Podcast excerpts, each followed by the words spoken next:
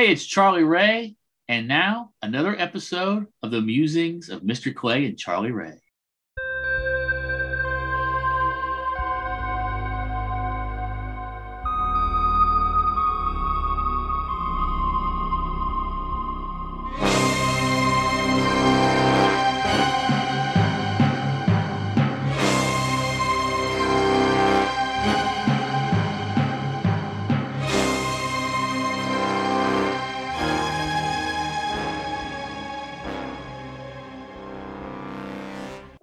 Know-it-alls, welcome back. This week we have a special guest host again. Charlie Ray is with me, and we are going to talk concerts. All right, one of my favorite topics, one of my favorite things to do. All right, Charlie Ray, when it comes to concerts, I've noticed you have probably the most concert attendance tickets, anything that I can even think of for any human being that I've ever met in my entire life.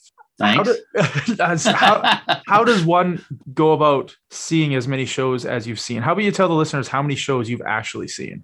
Well, it depends on how you count them. I mean, I have my own way of counting them. I count them by how the band's seen. So even if I saw like 4 or 5 bands, I call that a concert by that band. So like if I go to a festival, that might be 65 shows because it's 65 bands I've seen. Whatever I watched, if I don't watch the band, I don't count the band as part of a festival. If I see like 2 bands in a night, because of the way I do I keep a meticulous spreadsheet. That's my nerd side, as well as my extensive scrapbooks. And so if you were to basically look at all the lines of concerts with the dates and the bands and the shows, it's about 3,500 to 4,000 at this point in my life. God, I can't even fathom that. I've seen maybe 200, and I consider myself an avid concert goer. But now I guess the festivals, it really, really adds it up, right? Because I've seen a bunch of festivals, and there could be 15 bands for the weekend.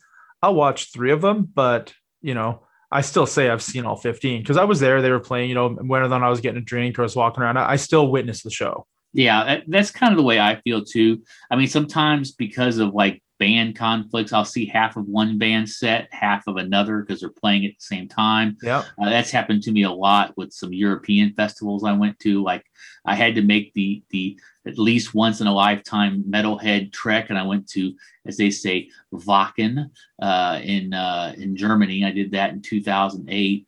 I think the most of our festivals in one year I went to was about 10, and that just about killed me that year.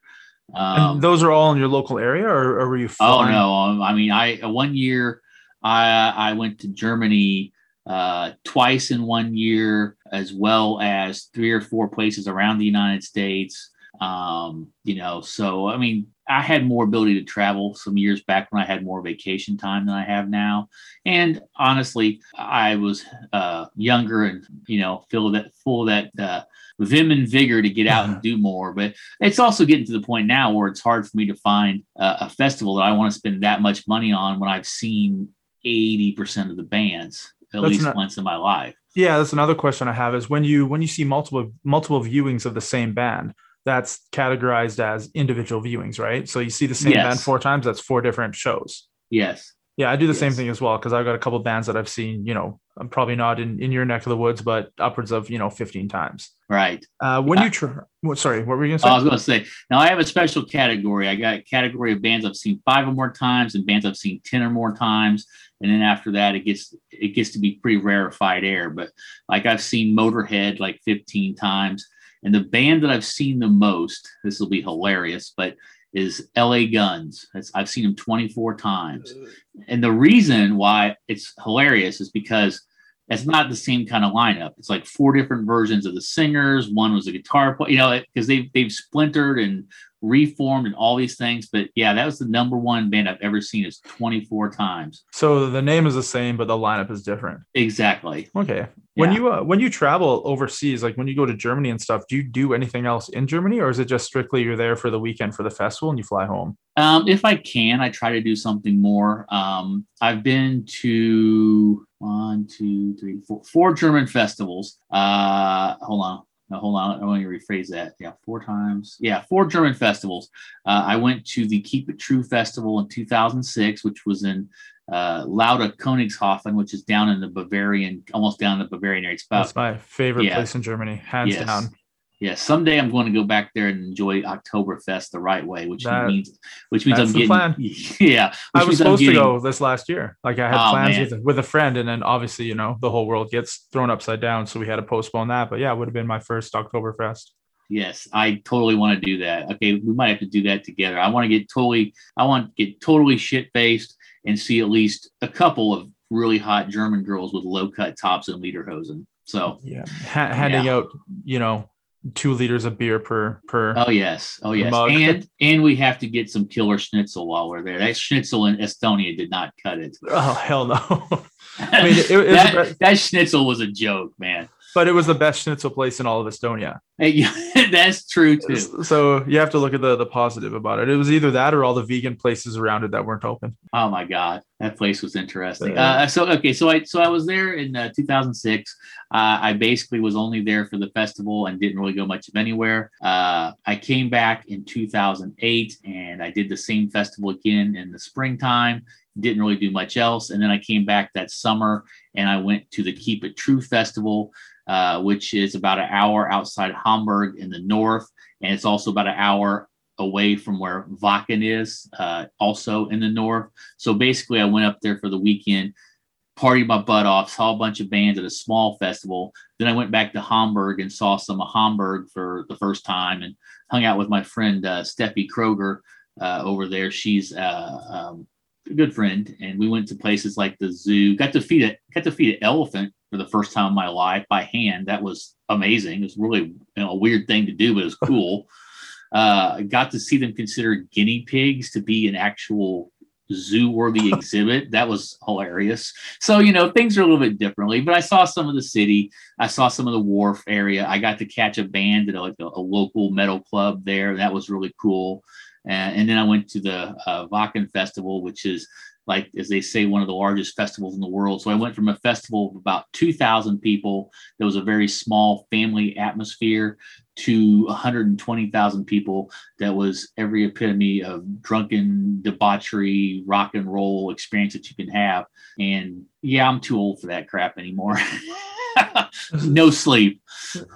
So when you're looking at cost, what do you think you've spent on concert tickets alone? Not the travel, not the hotels, just the tickets. Oh gosh. Like, are there shows I'm sure. Oh yeah. I'm cutting lots of shows for free. I mean, you know, I did a magazine back in the day, so I got a lot of free stuff from that. You know, I've snuck into a few shows in my time. And then I've been doing a radio show for several years and got to see a lot of shows free that way. And then, you know, sometimes I just skip stuff because, you know, I can't afford it. If I've seen the band several times, I don't have the money. I might not feel like it. Or if I've seen the artist and I like them, I might see one tour and then skip a tour and then see him the next time, you know, that kind of thing. It depends on how well the new album is. If I really enjoy the new album and I know they're going to play 2 or 3 new songs that I want to see live, then I go. You know, but, you know, I mean, I can't afford to do everything I want, unfortunately, but I'd say probably I've spent at least $50,000 on concert tickets, probably more, you know. Yeah, that's probably about fair if you don't include all the travel expenses. So money well spent. Oh, yeah. Yeah. Oh, yeah. Lots of great memories, if you're adding in airfare and accommodations, what do you think that number is? Oh, probably another 20,000. I mean, most of my shows have always been here. 20,000, maybe 25,000. I mean, I've done quite a bit of travel. I mean, I went to California like 6 years in a row in the early 90s for a festival thing out there. I went to California again 3 years in a row, like here about 2 years ago, like the 3 years before that. So like 2015, 16, 17 for the Frost and Fire Festival.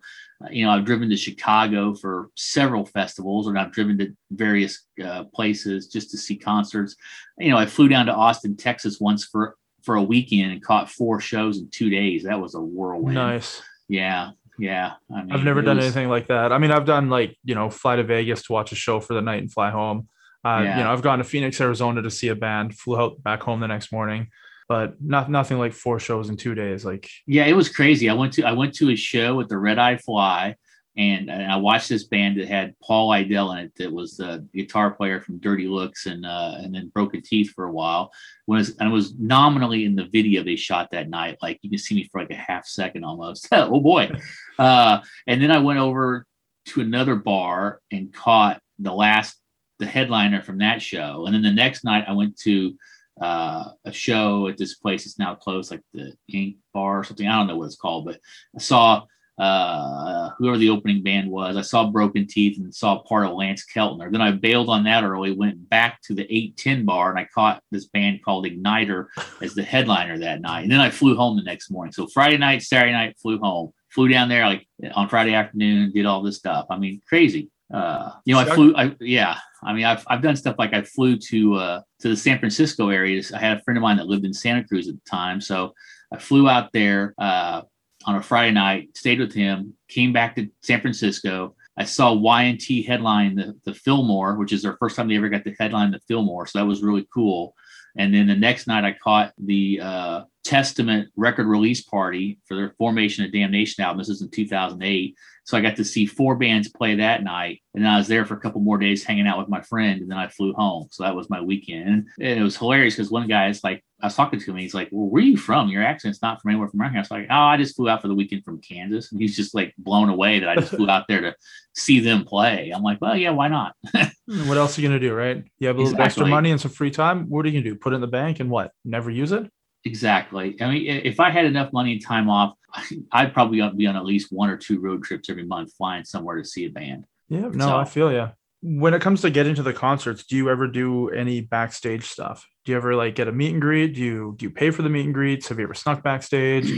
Or is it just not interest you? You're there for the music and that's it? Yeah, I don't really get that much anymore. You know, the whole music scene is contracted so much and becomes so much more of a how much money do you have more than anything else, or if you're like really far up in the like if you're like a top-notch, top of the line market radio station and you're a head DJ and you get there, yeah, you'll get backstage and meet the band. Yeah. But if you're just some nobody, and especially as a dude, the chances of getting backstage are really slim.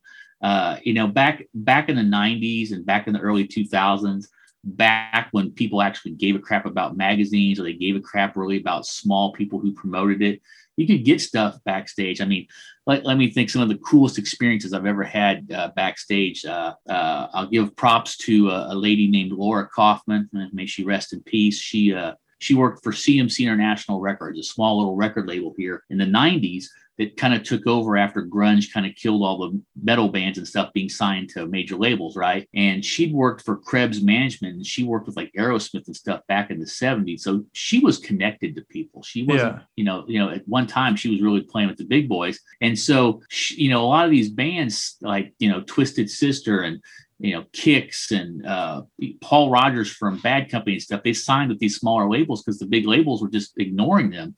So she had a lot of what you would call formerly big people that had basically been kind of downsized. So I can't remember who the headliner was, but Paul Rodgers from Bad Company, you know, rock legend, was the opening act, and she got me a backstage pass for that show. And I got back there, I'm backstage at this big, you know, outdoor concert venue, and they take me back there and they kick me to this room, and I'm the only person in there. And he comes in there and he kind of looks around and says, "Oh, hey, you know, have you so and so?" I'm like, "Yeah." And so we're talking, and he's like, "So how'd you get back here or whatever?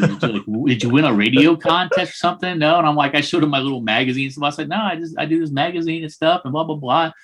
It was like, you know, we spent like 5 or 10 minutes just talking. He signed some Bad Company stuff for me, told me, you know, we talked about some stuff, and I told him, you know, hey, I'm a huge fan, blah blah blah, you know, the usual fan, you know, yeah, stuff, and that was it, you know. And I went out, you know, but you know, I've had stuff like lucky happen, like, you know, my friend might have a backstage pass, like, you know, I got into Damn Yankees one time, and we snuck in the side door. I didn't even have a ticket. We snuck in the side door, and a friend of mine let me in. We got in, and then I ran into another friend who had some extra backstage passes. So I ended up, after the show, got to go down and meet Damn Yankees. And I used to have this guitar pick earring. And so we're standing there taking a picture, and there's, you know, the whole band, Ted Nugent, and, you know, and Jack Blades from Night Ranger and Tommy Shaw from Styx and all. And I'm like, you know, again, all formerly, you know, pretty good sized people. Yeah. I mean, and then at the time, Ted Nugent says, "Hey, that's a pretty cool idea for an earring." And he reached in his pocket and he said, "Here, why don't you have one of mine?" And gave me a guitar pick. And I was like, nice. That was nice. Yeah.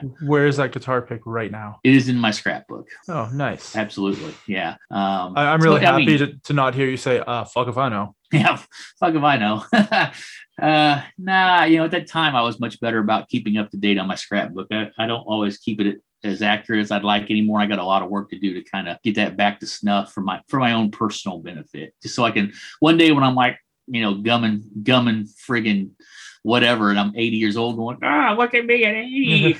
Look at me at 20 with hair. Be so proud of yourself. Yes, yes.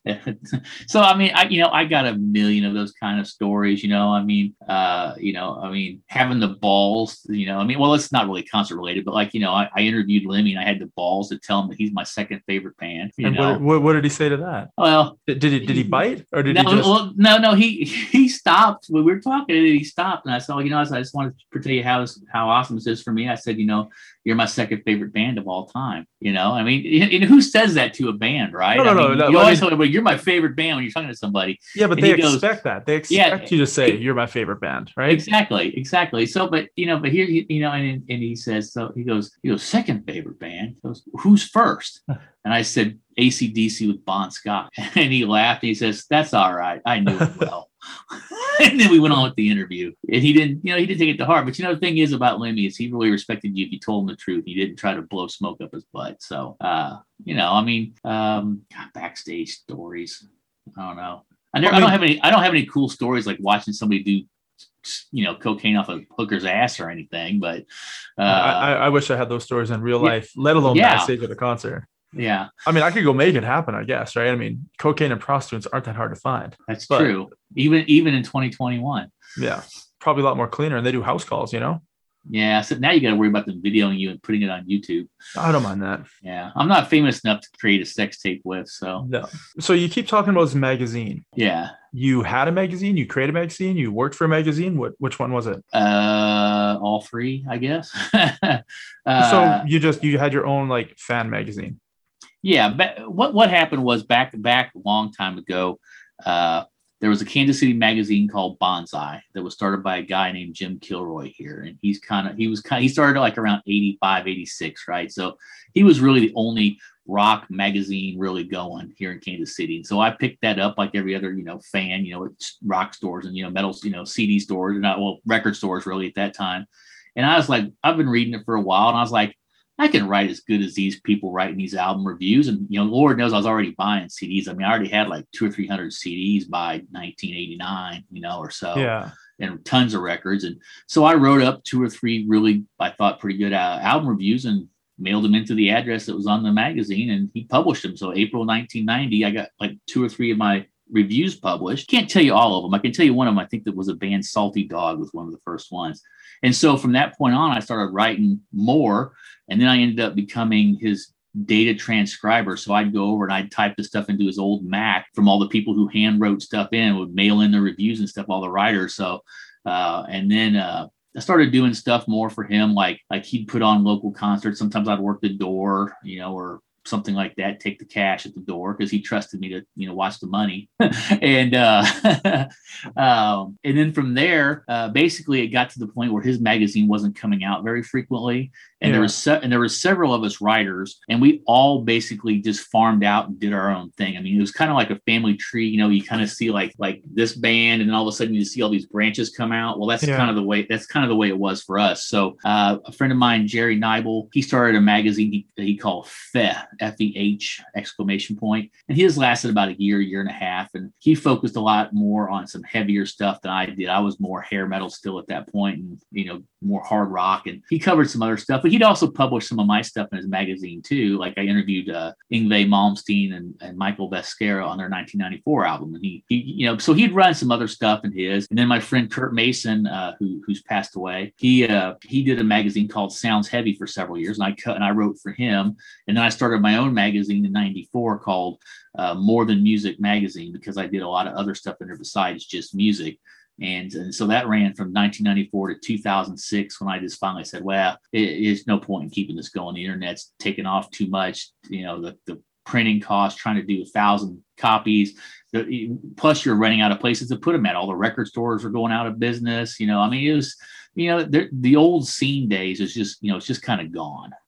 Everything's moved to digital, and so you didn't want to move to digital at the time, or it was just you didn't understand how it worked. Well, I hadn't really learned all that stuff, and I thought about doing like a website, and I just, well, you know me, I never get around to a lot of things, but I have lots of ideas, and about the time that ended, I kind of wanted to take a break from it, because there's a difference between really loving music and enjoying it and it becoming kind of like a job, and especially a job that doesn't pay any money. And it was really cool with the magazine when I first started, because you got lots of free stuff, lots of CDs, lots of cool stuff, promotional stuff, you know? Yeah.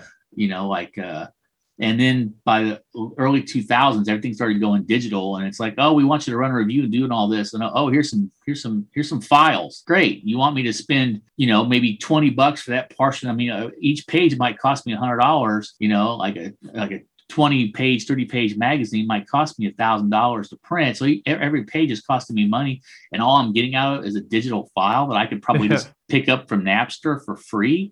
Well, yeah, I mean, I do want to help promote the bands. I do. I absolutely do. And I would do stuff, even when sometimes I would review things that I bought because I really loved them. But if you want me to review some stuff and it's just something that I'm not really interested in, and it costs me money. Cost me money and time, and I hate to say that way, because I didn't have money just falling out of my butt to just do what I'd like to do. Well, there's a difference between like a hobby and work. You know what I mean? Exactly. And it was a hobby. I wasn't making any money. I never made any money off of the magazine. There was like a couple, three of the first issues when I was able to actually land some advertising money. I even broke even on one issue. That was amazing. But every other issue, I always lost tons of money. But again, I got free concerts out of a lot of it. I got to meet bands. I got to interview bands. I got to, one year when I went out to California, I got to sit down and have lunch with me and Kurt and Graham Bonnet from Alcatraz. And he was in Michael Shanker's band, and, Bob Kulick, who's passed away, who's the brother of Bruce Kulick from Kiss. He's done a bunch of stuff with bands, just the opportunities I had to meet people and do things. It was totally worth it. I mean, hey, I was single and a young guy, and I had money to burn. So it was fun. It was more fun. But when you got to the point where you're just getting albums just crammed out, it got to be burnout. I think it's like anything. You get burned out. So I needed a break, and I hadn't really figured out what I was going to do music wise. I just went back to being a fan for those 3 or 4 years. And then my friend Kurt Mason passed away, and he had a radio show called The Rocker, which me and several friends took over. And then we renamed it, or I renamed the show to High Voltage, which is in tribute to AC/DC. And my nickname for the show, which is The Night Prowler, is an AC/DC song. So obviously the show called High Voltage and my name being The Night Prowler is pretty easy to figure out, my favorite band there. And I've been doing that for 11 years. But again, everything's digital now. So me playing stuff on the radio, it's like, oh, here's some digital files to play. Like, great, I can play that off of YouTube. Awesome. Yeah. So if somebody wanted to listen to your show, where and when would they find it? Well, the show is obviously, if you're in Kansas City, you can listen to it here, but it's on 90.1 FM, KKFI. But if you listen on the internet, it's streaming at www.kkfi.org. It's on at midnight Central Standard Time, which is Chicago time. And then if you can't listen to it that time when it's live, if you go to archive.kkfi.org and just type in High Voltage or look for the show title and the shows listed, we keep 2 weeks at a time archived, and then it drops off. So it's a rolling 2 weeks. From previous show. So sorry, what night is it? It's Wednesday? I missed it. Yeah. It's so hard to say when it's a show at midnight. Basically it's Tuesday at midnight or Wednesday morning at 12:01 a.m., whatever you want to say. I mean, it's but technically it's really Wednesday morning. So and that's been fun. Out of the bands you've seen, what are the top two recommendations? Like if somebody said, "Hey, I've never really been to," like you go to a lot of like hardcore metal, like what you're really interested in? Yeah, pretty much hard rock and metal is my favorite genres. Really, God, it's the thing is if you say all time, who would I recommend? I'd say something like Motörhead, but you can't go see Motörhead now because he's passed away. Same thing for really seeing AC/DC back in their heyday, or even when I first saw them, which was in 1988, same thing for ZZ Top. My three favorite bands are AC/DC, ZZ Top, and Motörhead, basically. You know, I've been fortunate enough that I've met Angus and Malcolm. I've met Lemmy several times, interviewed him, and I've met ZZ Top twice. So, I mean, I can't say I haven't had at least that part of my life as far as meeting my favorite bands. I have done that. So that's cool. You know, it's really hard for me to narrow down two bands that I would say you have to go see right now. There's just so many out there. It's like, you know, finding your own genre and finding whatever you enjoy. There's just tons and tons of great bands. You know, I love seeing Tom Petty all the times that I saw him. Again, that's outside of my rock and metal, you know, main audience type stuff I want to see. But I love Tom Petty. Tom Petty was a consummate professional, and he always put on great shows. And I love his music. God, favorite. Yeah, I'm more of a rock guy, but any day of the week, if I get a chance to see Kylie Minogue, I'm in. And that's just weird, right? Like, it's just, I have to. I mean, I've only seen her twice because she doesn't really tour Canada or the States. So I just happened to catch her at a festival in Seattle, and then I caught her like on a tour in Las Vegas. But cool. It's odd. Just one of those strange things. And then I went and saw the band Garbage, and I had a backstage pass thing, like a meet and greet special thing.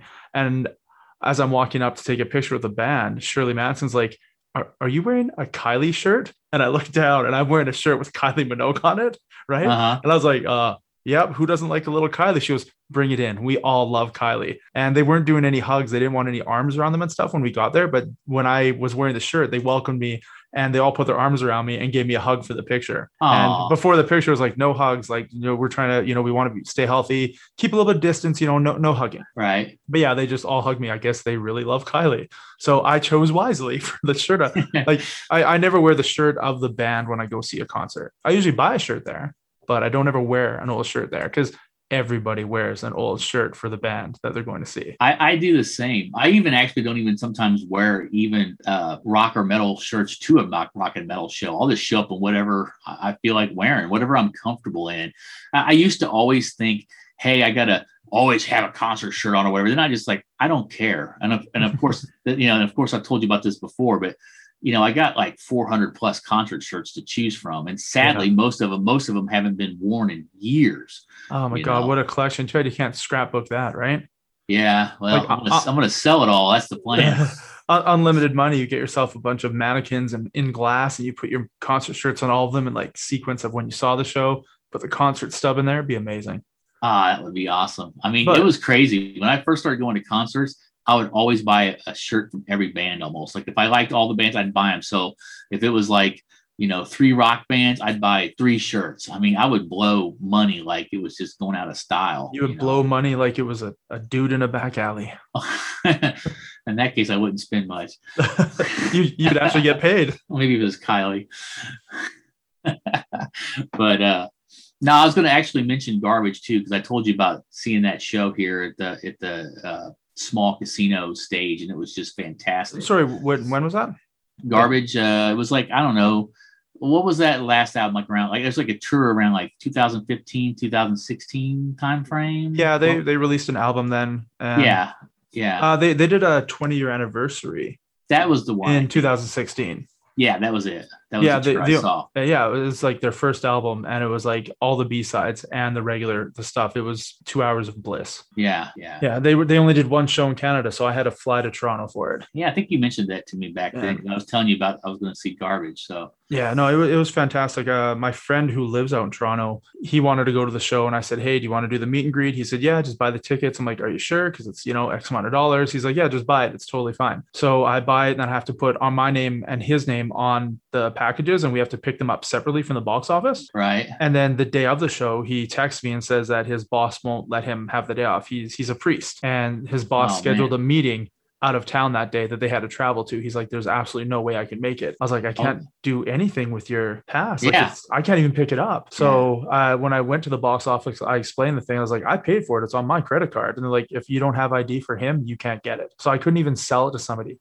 There were so many people outside the venue that were willing to buy the sold out meet and greet package, and I couldn't sell it because I couldn't pick it up. It really pissed me off. Yeah. And I'm sure it really pissed him off too, right? Because he doesn't get to go see the band. But yeah, I got to fly to Toronto to watch a concert. And I saw an old friend from high school. She picked me up at the airport. I hadn't seen her in like 25 years. We hung out for like 3 hours. That was it. And I haven't seen her since. No, man. This is good times, man. Good memories. Yeah, I was going to crack a joke saying, wow, God really intervened and said, hey, you can't go as a priest. But secondly, you know, I mean, I've been to Toronto actually for a festival. So there's another, you know, I went to the Gates of Hell Festival there in 2004. So did you say the Gates of Hell or the Gaze of Hell? Yeah, well, Gates of Hell. Okay. Either way, it works. Yeah. And I got to see like two or three of the top ever Canadian thrash bands at that show. I got to see Infernal Majesty, Razor, Anvil, and what was the other? Exciter, all that night. It was great. I like Toronto. Toronto's a fun city. I got to walk across half of the city to walk back to my hotel in the middle of the night. That was an interesting experience. I had a rental car, so it wasn't an issue for me. And I was staying at a hotel near the airport because it had a like free shuttle service to the airport. So I could drop off my rental car and then get a ride back to the airport or to my hotel. And the next morning, get a ride back to the airport. Oh, sweet. So it was very convenient for me. Yeah. But the thing that really pissed me off is I was supposed to see the Niagara Falls the day of the concert. So I get my, you know, I take the shuttle, I pick up my car, I get in the car, I start driving. I'm looking around for a USB port to charge my phone. Hey, guess what? I guess that I got the only model from like 1995 of a car rental because there wasn't a plug for, so I didn't have anything to plug my phone in. So I was like, well, I need to take pictures of Niagara Falls. So I just had my phone turned off for like the hour drive or whatever. And then I didn't have time to go back to my hotel. So I went to a pub outside of the venue and I went and sat down and had a couple drinks and some, you know, burgers and fries. And I tried to find an outlet. So I charged my phone for like an hour at a pub. Who the fuck has a rental car without a USB port? Well, hey, I feel the same way, but nowadays it's because they don't have CD players. They quit putting CD players in cars a few years ago. I used to enjoy it. I always go on road trips to have a nice CD player in the car. I could play whatever I brought with me or whatever. Yeah. And now you don't have it. You don't even have a CD player in the car. I'm like, I don't want to get into a car in a strange area that I don't know and try to fiddle around with trying to play songs off of my phone. It's like, screw you. Screw you, rental car agencies. See, I'm all about the no CD player. Please give me a USB port so I can play music and actually charge my phone. And you're like, fuck that.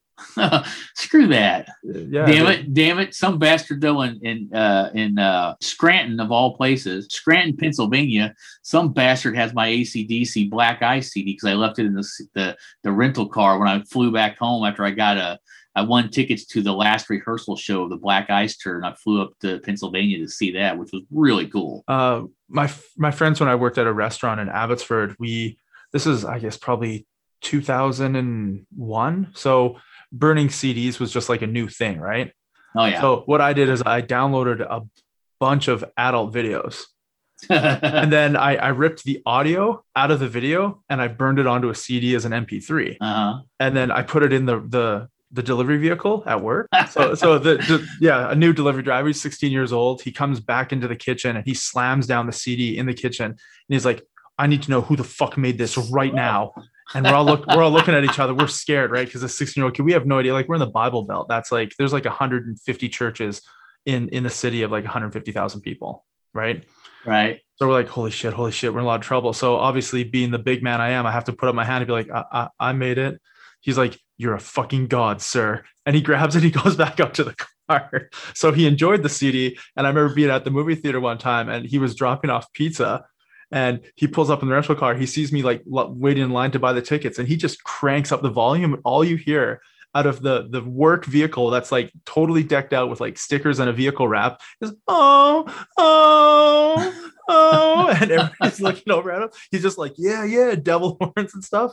Oh, it was amazing. And then my friends and I burned another one, and we went to Las Vegas, and we had it in the car. And every time we got to like a stoplight or a stop sign, we'd unroll the windows, like put them down, and just play the porn music really loud with the women screaming. And there's a bunch of little kids, like a primary school or something, on a field trip, all walking and holding hands. And we're blasting it. We're looking out the windows, and the teacher's just like looking at us, like, "What are you guys doing?" And my friend Jeff and I are laughing our asses off. And then we ended up leaving it in the rental car, so we're just wondering like when they're gonna go clean the car, and they pop in the CD, and it's just women getting laid is all the noise I heard. So wow.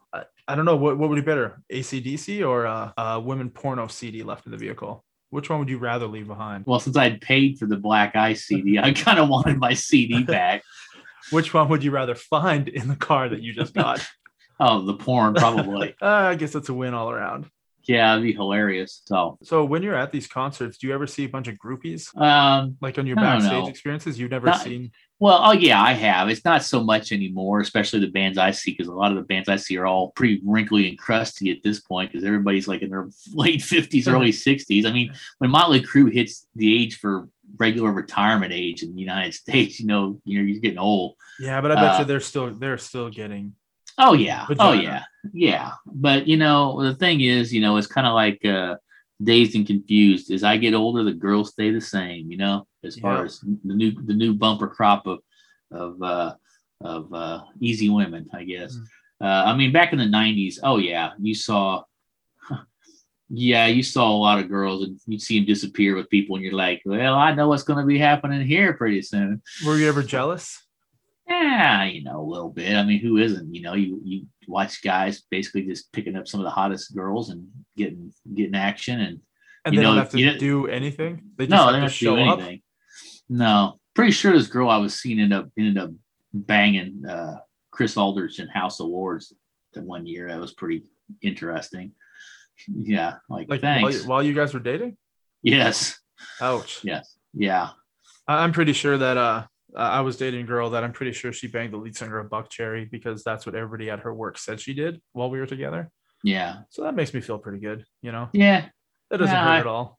As long as she wasn't the one that he wrote Crazy Bitch for, then you're okay. No, that's when the song came out, and that's when they were popular, and that's when. Oh yeah.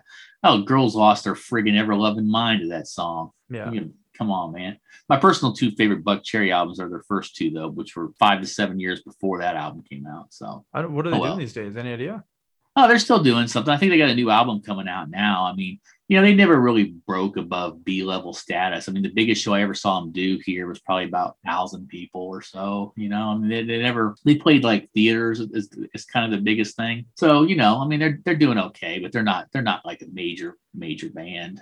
So with all your t-shirts, you said you're going to sell them. Probably some, at least maybe half. Well, because you said they're not even worn, right? Several of them are probably never, ever worn. Most of them have been worn at least once, because normally, like, I'd see a show, I'd wear the shirt the next day, depending. Yeah. And until it got to the point where I was in a career more where I couldn't do that. But by the time I was in a career more where I could do that, I'd kind of stopped buying every concert t-shirt. I mean, especially like Motörhead. I got like over 20 Motörhead shirts. It's like I don't really need to buy another one. I still bought one because they're one of my favorite bands. But I quit buying something at every show I went to. I just couldn't afford it. I mean, things just, add up when you got adults and bills versus being a kid and just money to spend. And so then it got to the point where I just buy like shirts from bands I'd never seen before. Like if I finally got to see them, I'd buy a shirt, like the first time I saw Destruction when they played here from the German thrash band, I bought one of their shirts.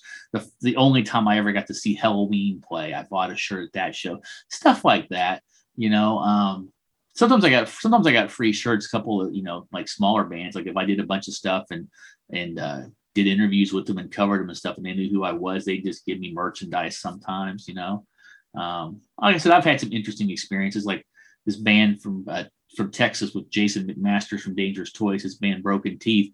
One time he played Kansas City, they didn't really have a road crew with them, so he had me watch his. It was a pretty small bar, so I still had good seats, but I watched the show and I ran their merch booth for them while they played, so that we stole their stuff, So I'm trying to figure this out.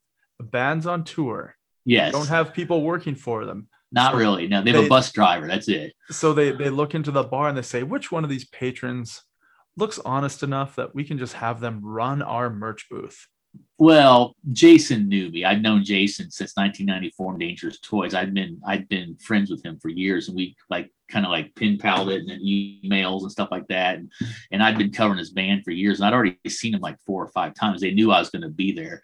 I didn't know it was just a random draw. No. Pick the guy in booth 4. He'll do it. Yeah, I didn't know that was going to happen, but they knew I was going to be there because anytime they came to town, I was always there. Although you say that. And I actually did do that once for a band that didn't know me from Jack Squat. There's this band, there's an all-woman band called Bottom Dottom. They had two albums out, and they played this little bar called The Pub or The Brick or something like that. I can't remember here.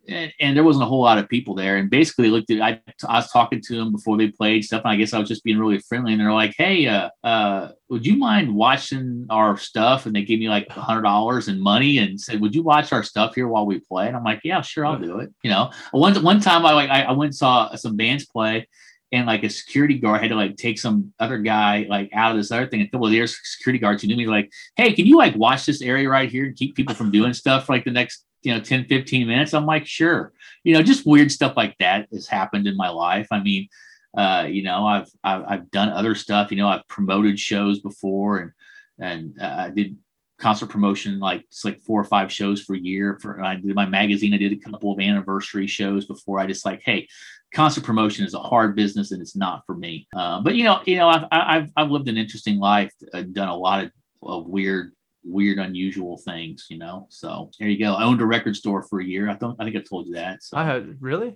Yeah, you didn't know I owned a record store. I owned a record store in '97. What happened after the year? Folded up. I mean, it was right around a whole bunch of record stores started closing in the late '90s. It was things started kind of shuffling off there when that digital started hitting a little bit, and a lot of things started folding up. I didn't have a great location, and basically I just lost my butt in it for a year. My business partner wasn't going to help stay in it, and, somehow I convinced a guy who had a lot more money than me to help back it. So, but after a year, but not going anywhere, really pulled the plug. But hey, it was a year of an interesting experience. So I wish I did something like that. I mean, not the folding of the losing of the record store, but actually owning the record store back in the day. Obviously, now I can't even. I used to go down to the States all the time to find bootlegs, and I could always find them at record stores, little mom and pop ones, not HMVs or Virgin Mega Stores, anything like that. They would just carry their regular trash, but.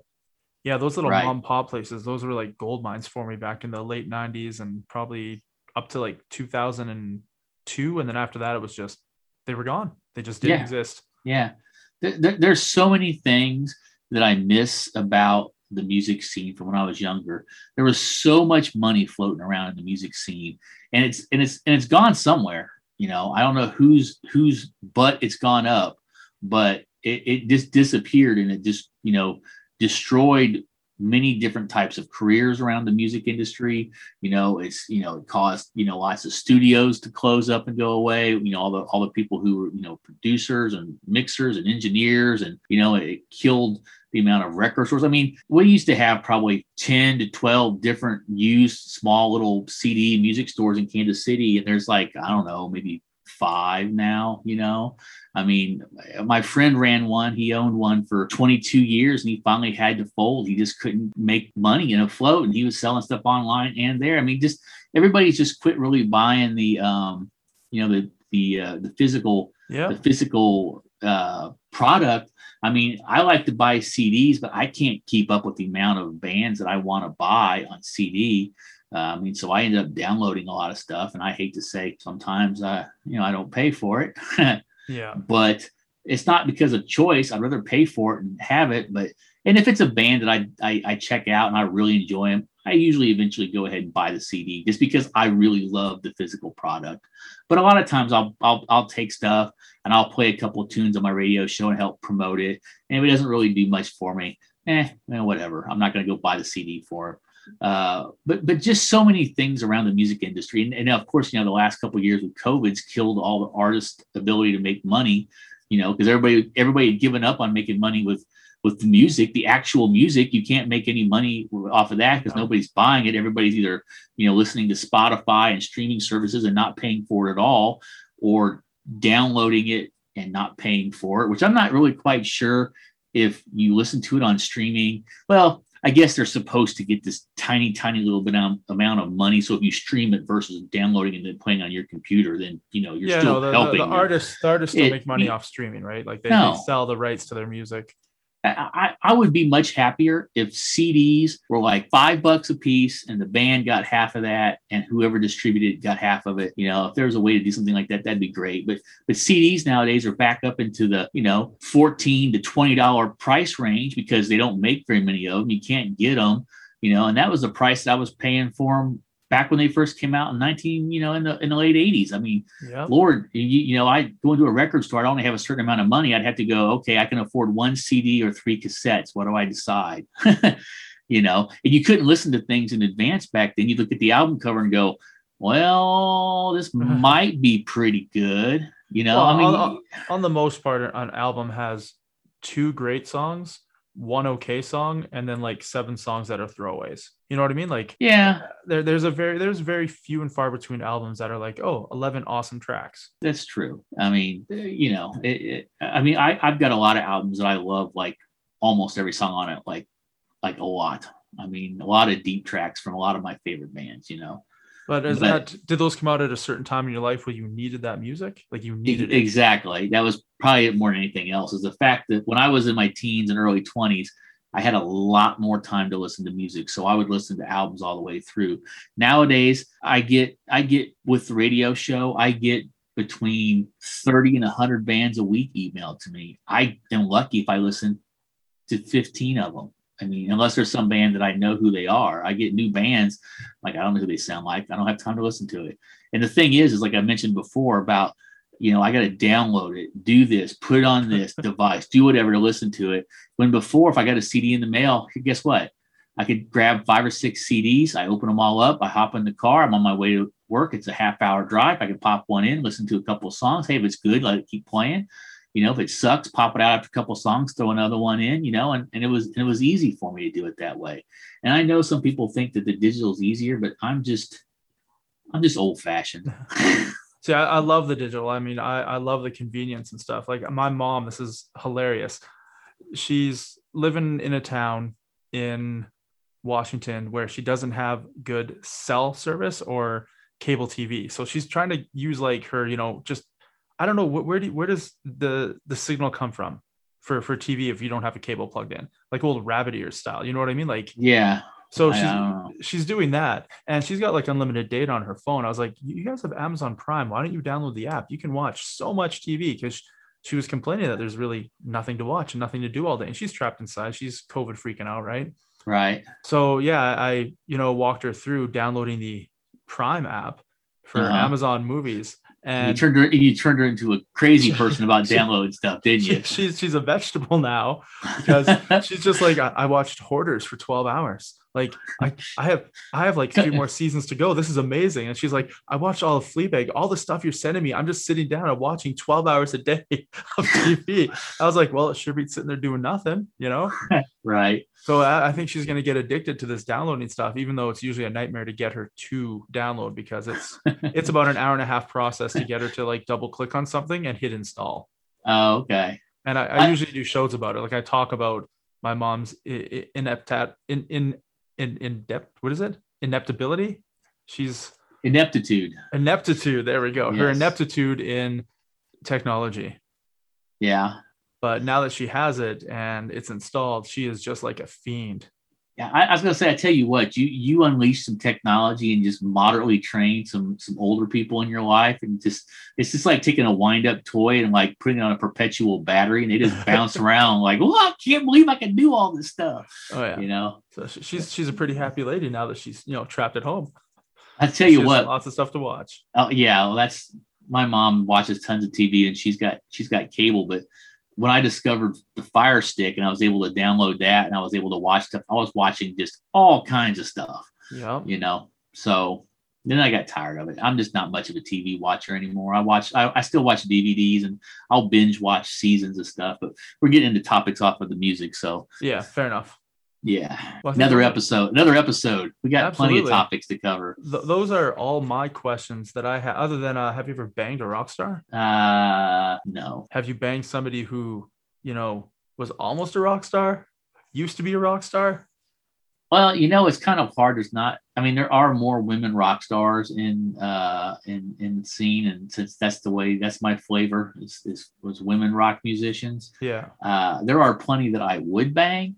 Even some older ones I'd still bang. I still do Lita Ford. She's a little up there in years now, but so am I. So, whatever.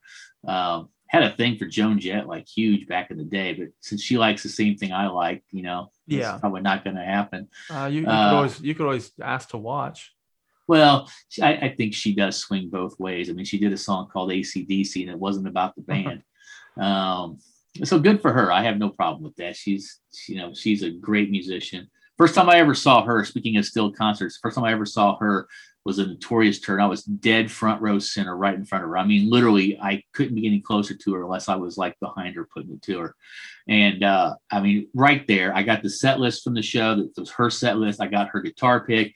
And when she was playing, she leaned out in the crowd. She just put her chest right in my face. Now, there wasn't much of one, but what was there was right in my face. I mean, literally within an inch of my nose. I mean, and, you know, and for a 22-year-old man, that was pretty damn sweet. A happy day for Charlie Ray. It was. You know, you don't get a rock star's boobies right there in your face every day. So it's like 25 years later, and you still feel it right now. I still do. I mean, it's a great feeling. But yeah, nope. I've never really had any such luck in the rock star world. But hey, you know, there's still tomorrow. There is. You know? All you got to do is sell all those shirts and make some bank, and then go to some more festivals. Man, you know, all the hot rock and roll chicks want a long-haired, skinny dude, and that's just not me. You'd probably have more of a chance, Clay. Well, I got to get there. Yeah, that or they got to have Tommy Lee's monster in his trousers. That's true. That thing's a beast. Yeah, that thing could probably subdue Kong. Forget about Godzilla. Yeah, bring out the Motley Crue. Which one? T-Bone. Just Tommy. Just bring him out. He'll take care of business. And that's how you found out why T-Bone was named T-Bone. Yep. Yeah. I think that was probably the first video I ever downloaded when I had the internet. Was the Pam and Tommy on the boat? Yeah. That was like the first video I downloaded. I was quite proud of myself. I still do it to this day. Yeah, I really feel sorry for any guy who went after Tommy Lee with her, because he probably saw that video and they're just going, how do I measure up? I mean, it's pretty hard to measure up, because I mean, that's like a 1%er right there. Yeah, you know, I mean, that's not the average. That's not the average. The average Johnson. Let's put it that way. But I mean, it wasn't enough to keep her. So now, you know, she's had several marriages, and I don't know. So's he. I mean, when you play in that kind of world, you're a whole different kind of squirrely, you know? I can't even imagine. I can't even imagine either. I dream. I mean, hello, he had Heather Locklear before her. Of course, then she had a mental breakdown here a few years ago. And then she married Richie Sambora, and that didn't work out. And then he married somebody else, and that didn't work out. And then Pamela Lee's married like 2 or 3 people, and that didn't work out. I mean, it's just, you know, everybody's just like, why do you even get married? I mean, if you're rich and famous, why do you even get married? What's the point? To build a brand. Another topic for another show right there. If you're a celebrity, don't get married. Yeah, if you're a celebrity, don't get married. Actually, you know, a topic I wanted to cover one of these days. No, I won't even mention it here. I'll talk to you about it offline. But, well, no, let's talk about it now. Why not? Who cares, right?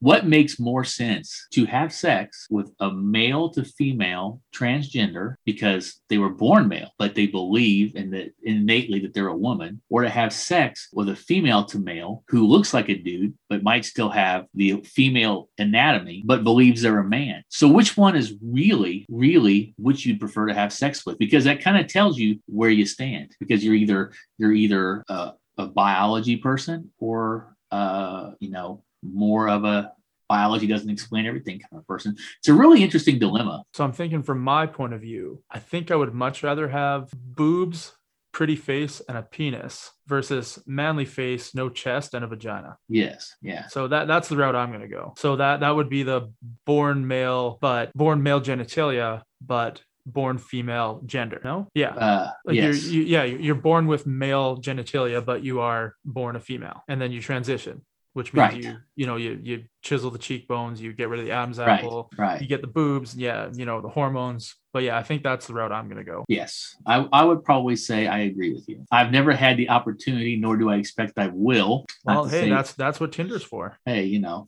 in Thailand apparently. But speaking of Thailand, have we planned out that trip yet? You really wanted to go. I wanted to go to Vietnam.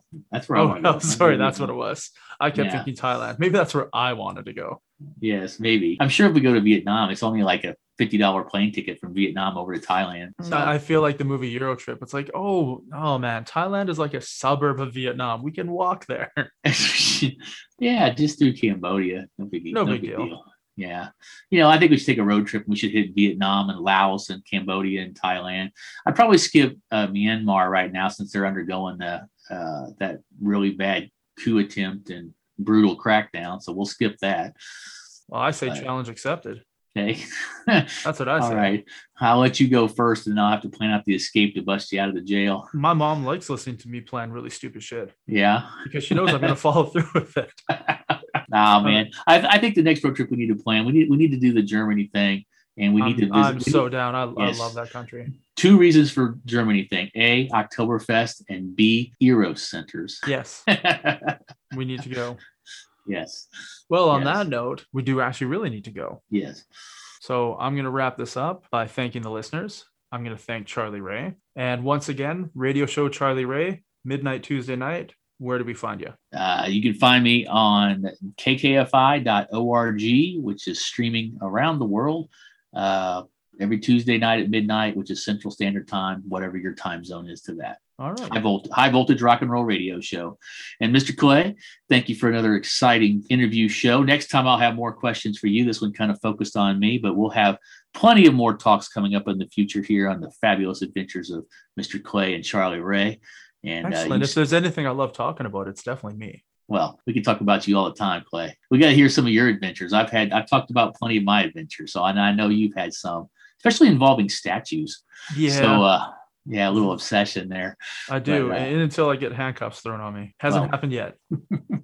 Well, I do want to thank the listeners as well. If you stuck through this whole meandering episode and some of my stories, I hope you appreciated them. It was a good fun walk down memory lane with Clay here. So, yeah, if you like what you hear, you can follow us on Instagram, Facebook, Answers for Everything podcast, pretty much on any platform you can think of. And, yeah, give us a like, give us a review, share us loud and proud. Peace out, Nodals. See you next week.